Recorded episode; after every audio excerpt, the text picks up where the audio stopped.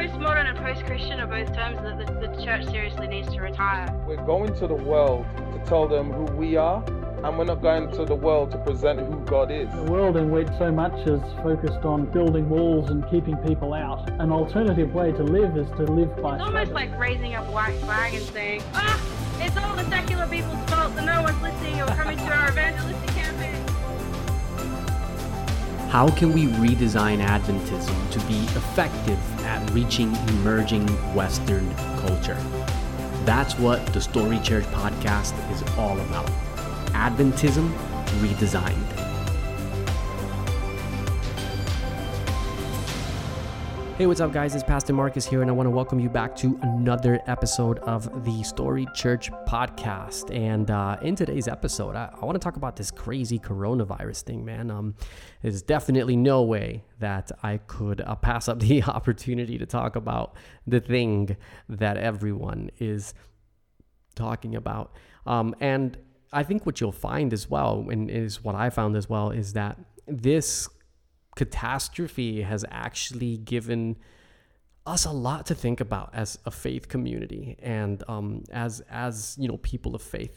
And uh, i think you'll find that reflected in today's uh, podcast five things every adventist should do in light of covid 19 uh, now before i get into that i want to just take a few moments. Uh, number one i want to again thank the patrons who helped the story church project um, with your by being patrons and uh, thank you guys so much. You make it possible for me to be able to reach a much wider audience. And if you love the Story Church project and you're thinking, hey, you know, I really want to support this and uh, I really want to back this project up, uh, go to the storychurchproject.com, click on support. I believe there's a tab at the very top that says support and it'll take you straight to the link, or you can just go to patreon.com slash the Story Church Project, and all the information will be there. So definitely check it out, guys. If you're thinking, hey, should I, should I not? Telling you I could really, really use the help. Um, so definitely uh, hop on there and um, help us help help this project to expand and reach a wider audience.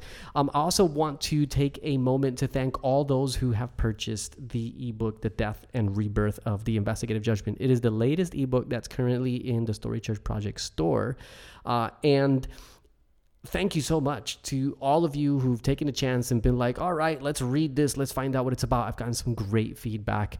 Um, now, there are others who've kind of been like, I don't know if I want to get this particular ebook because it's kind of strange. And it's like, Marcus, you know, you love talking about reaching the culture, you know, postmoderns and metamodernism and all these different things. It's like, what in the world is a guy like you doing writing a book about the investigative judgment of all things? Um, and quite frankly, it's because I love reaching out to the culture that I wrote this ebook. Because the thing that I have found from being in contact, if you want to put it that way, in connection with secular culture today, is that these these people are asking some really hard questions, really hard questions that Christian theology generally doesn't have good answers to. And what I've come to believe fully 100% from my own personal experience is that Adventism as a framework provides the absolute best answers to the questions that people today are asking. Now, you might not like that conclusion, and that's okay. Like, I'm not a sectarian, right? Um, but it is my personal conclusion. Like, Adventism provides a framework that is just so powerful at connecting with all the challenges that we are facing in the post church, post certainty milieu. And so I wrote this book because the investigative judgment is at the core of Adventist identity.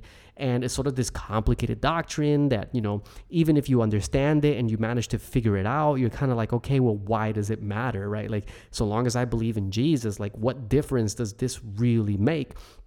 And that's what I wrote this ebook um, all about. It was originally just a series of articles that I compiled into an ebook, but the point is answering that question once and for all. Like, why does this doctrine matter? Because I am telling you, I'm telling you guys, when you figure out why this doctrine matters, the voice that this doctrine gives our church to the contemporary secular milieu is overwhelmingly powerful. Um, and you might not believe me. You might be like, there's no way that doctrine is just way too corny. Uh, but I'm telling you, you just, you got to give the ebook a chance, man. Give it a chance. I guarantee you I'll change your mind. Um, now, here's the thing. Um, every single ebook that I sell also helps to create the Bible study set that I've been working on for the last five years. A lot of you have asked me about it. When's the Bible study set coming out? When's it coming out? Because this is a Bible study set that I've designed specifically for studying the Bible with secular people. And yes, a lot of you have been asking, when is it coming? When's it coming? The truth is, it's not coming, guys. It's not coming because it costs too much money to produce uh, just to get the first three bits done um, with the fresh new graphics, make it look cool, make it look, you know, awesome, get the cover designed, all that stuff. That alone costs about $6,000, right? To hire a designer to do a really good job because I'm not trying to get this thing done looking cheap and corny, right? Um, this has got to look good. And, um, you know, it's a lot of money. And so part of selling this ebook, The Death and Rebirth of the Investigative Judgment, and really any other ebook in the ebook store, part of selling this ebook is that it is going to help make the Bible study set happen. So even if you're like, ah, I don't know if I'm, I don't know if I'm that interested, but I want to help make the Bible study set happen, get get the ebook. Just go to the storychurchproject.com slash store. You can get that ebook there. There's three other ones as well. They're all ten dollars. You can get them all. You can get just one. Anything helps, guys. Anything helps to make it possible to get this Bible study set designed. But for those of you who've bought it already, thank you guys. I really appreciate you, um, and I appreciate you giving. Um, hard earned money to see the content that I've written and interact with it. It's absolutely amazing.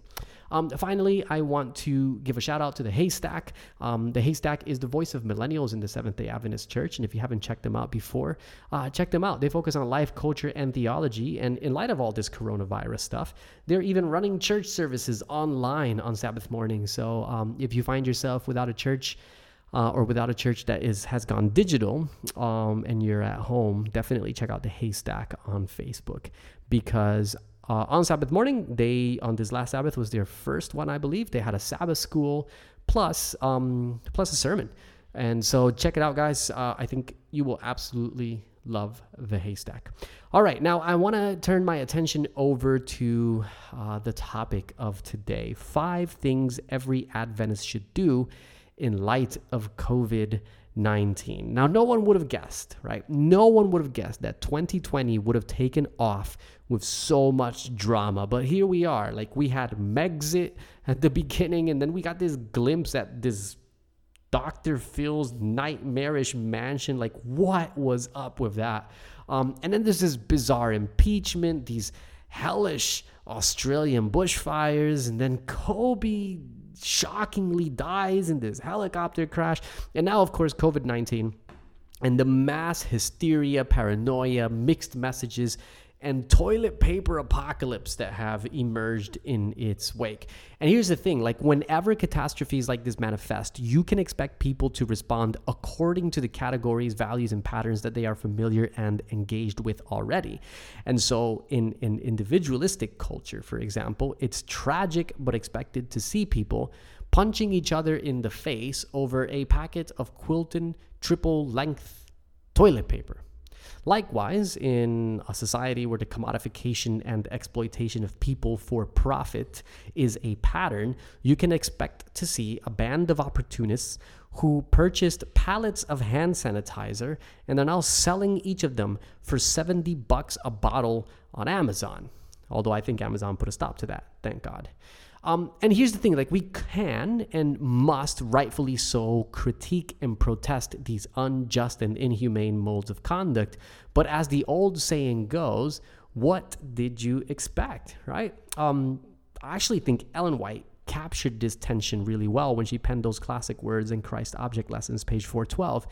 And I quote, It is in a crisis that character is revealed, end quote. So then, if people manifest in times of conflict the authentic selves they've nurtured through their worldviews and habits, then how should Adventists, a people with a unique worldview and patterns of being, manifest themselves in the midst of the same tensions? And it seems to me, at least from a logical standpoint of view, that our conduct in light of catastrophe ought to be different because our values and patterns are different. But is this the case? Now, some of you might be thinking, definitely not. I've seen Adventists freaking out and doing some crazy stuff. Um, but my answer would be something like this it's complicated. It's complicated, right? It's complicated because Adventists aren't robots after all. We're all at different stages in our development. So, different reactions, often very real human reactions, are to be expected. But what I want to do in today's post is, or, or podcast episode, at least in this medium, is I want to remind my faith community that we are called to walk after the Spirit not the flesh. Meaning that while certain modes of conduct may be entirely understandable from a human perspective, we are actually called to partake of the divine nature, right? Second Peter 1 4, right? To partake of the divine nature. And we partake of the divine nature, Peter says, through the promises of God. And it's through those promises, he says, that we escape the corruption that is in the world. So in today's post again i just want to encourage you guys. I want to inspire you guys to, to, let's collectively enter into this trans carnal state of being to which jesus is calling us. And in doing so manifest a greater degree of love compassion and enthusiasm even in the face of this global pandemic. So five things guys. Five things I believe every Adventist should do in light of COVID 19. Just five quick things, um, and then and then I'll be done for today. So, number one is this exercise faith, not presumption. Now, the first thing Adventists should do in light of COVID 19, like obviously assuming you're already following the recommended guidelines and praying for God's protection, right? Like that aside, the first thing I would say that we should do in light of COVID 19 is to remember the difference between faith and presumption. And I say this because I'm seeing a lot of comments and critiques online by Adventists suggesting that closing churches and canceling camps is an act of faithlessness.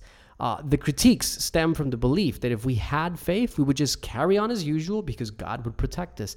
But guys, oh, this is not faith in the least. It is presumption, okay?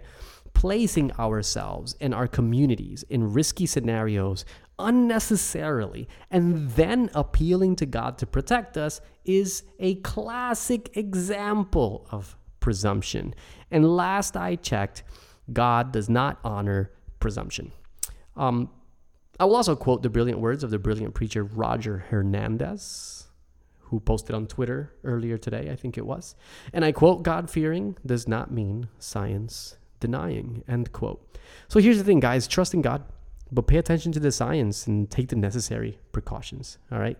Have faith. Don't presume. Um, number two, speak life and hope. Now, here's the, like, let's be honest here, guys. Whenever scenarios like this emerge, Adventists quickly jump on the end of the world bandwagon, right? We did it with Y2K, with SARS, with Ebola. We're doing it with Corona now. And of course, God forbid someone in government recommends or organizes some type of prayer event, right? Because that's like throwing a big, fat, juicy steak in front of a hungry lion. Only the steak is religio political oppression, and the hungry lion is Adventists who have lost the capacity to think clearly and rationally. Um, now, is religio political oppression coming? Yes. Is this it? I don't know. And to be honest, um, I'm inclined to believe that it's a part of it. Just like many things that are happening in the world today are all small bits of the puzzle.